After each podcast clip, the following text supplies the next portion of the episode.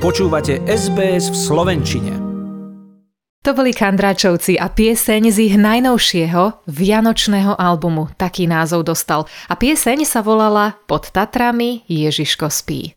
Slovo Vianoce v Slovenčine nemá nejaké konkrétne spojivko s charakterom týchto sviatkov, ale anglická verzia toho slova, Christmas, je presne taká ako dni, ktoré prežívame. Narodil sa Kristus Pán, veselme sa.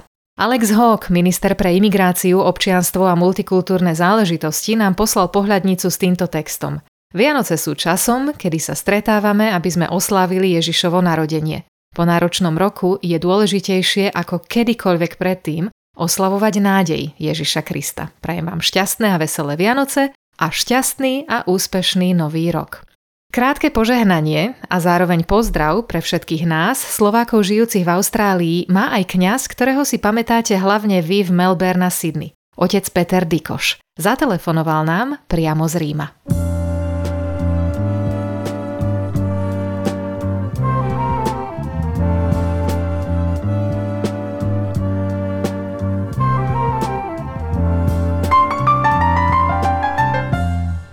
Milí priatelia v Austrálii, pozdravujem vás z Ríma tieto vianočné dni.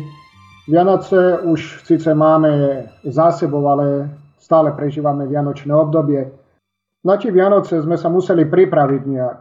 Tak ako v kuchyni gazdinky pripravujú vianočné jedlo, vianočné koláče, medovníky, takisto sme sa museli aj my pripraviť na tie Vianoce, aby sme ich skutočne prežili, aby to nebolo čosi formálne, tradičné. Ak máme doma nejaký vzácný obraz a sa nám pokazí, potrebujeme ho reštaurovať. My sme sa na tieto Vianoce pripravovali cez advent, aby sme zreštaurovali náš obraz, pre ktorý sme boli stvorení. Boli sme stvorení na Boží obraz. A vlastne, aby sme skutočne prežili tie Vianočné sviatky, chceli sme zreštaurovať ten obraz Božieho dieťaťa, ktoré prišlo na Vianoce do toho Betlehema, do tej betlehemskej maštálky. Aby tá reštaurácia toho obrazu nášho vnútra bola skutočná. Aby sme dokončili tú reštauráciu toho obrazu Božieho synovstva v nás, dokážeme len vtedy, ak príjmeme to Božie dieťa, ktoré prišlo na tieto Vianoce nielen do Betlehema, ale do srdca každého jedného z nás. A to je dôležité. To je zmysel Vianoc.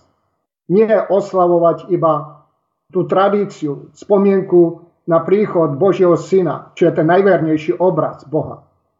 Ale aby sme sa aj my prijatím toho Ježiša do nášho srdca stali obrazom Boha, aby sme naozaj sprítomnili tú Božiu lásku, tú Božiu dobrotu, ktorú Boh prejavil k nám cez Vianoce aby sme prejavili voči jeden druhému aj po týchto Vianociach. Vianoce nás zbližujú. Aby tie Vianoce neboli iba teraz toho 24. 25. decembra, ale vlastne, aby Vianoce boli po celý rok. A to vám prajem zo srdca. Teším sa, že som vás mohol spoznať v Austrálii a verím, že ešte jedného dňa sa spoločne stretneme. Pozdravujem vás.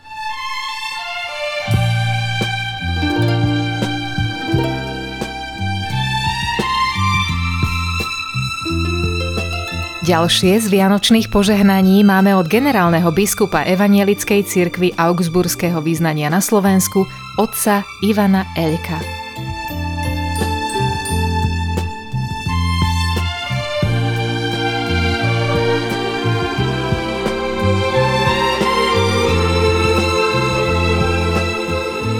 Ježiš povedal, ja svetlo prišiel som na svet, aby nikto nezostal v tme, kto verí vo mňa. Evangelium podľa Jána 12. kapitola 46. verš. Prastarej univerzálnej metafore tmy a svetla rozumie a zda každý. Stoja v nej proti sebe samota, úzkosť, koniec, nebytie a spoločenstvo, nádej, život, naplnenie. Človeková voľba je jasná, prirodzene si žiada to druhé. Jeho údelom je, žiaľ, to prvé. Mnohokrát sme to už počuli. Nezmeniteľný zákon prírody. Ježiš prichádza na svet, aby zmenil nezmeniteľné. Dáva nám podiel na niečom absolútne novom. Aké mocné predstavenie sa dieťatka ležiaceho v plienkach na slame. Ja svetlo. Radosť zo spasiteľovho príchodu na svet, pokojný vianočný čas, Božiu ochranu vo všetkých nebezpečenstvách pandémie a veľa úspechov v novom roku 2022 vám s úctou a zo srdca želá Ivan Elko, predseda Ekumenickej rady cirkvy na Slovensku.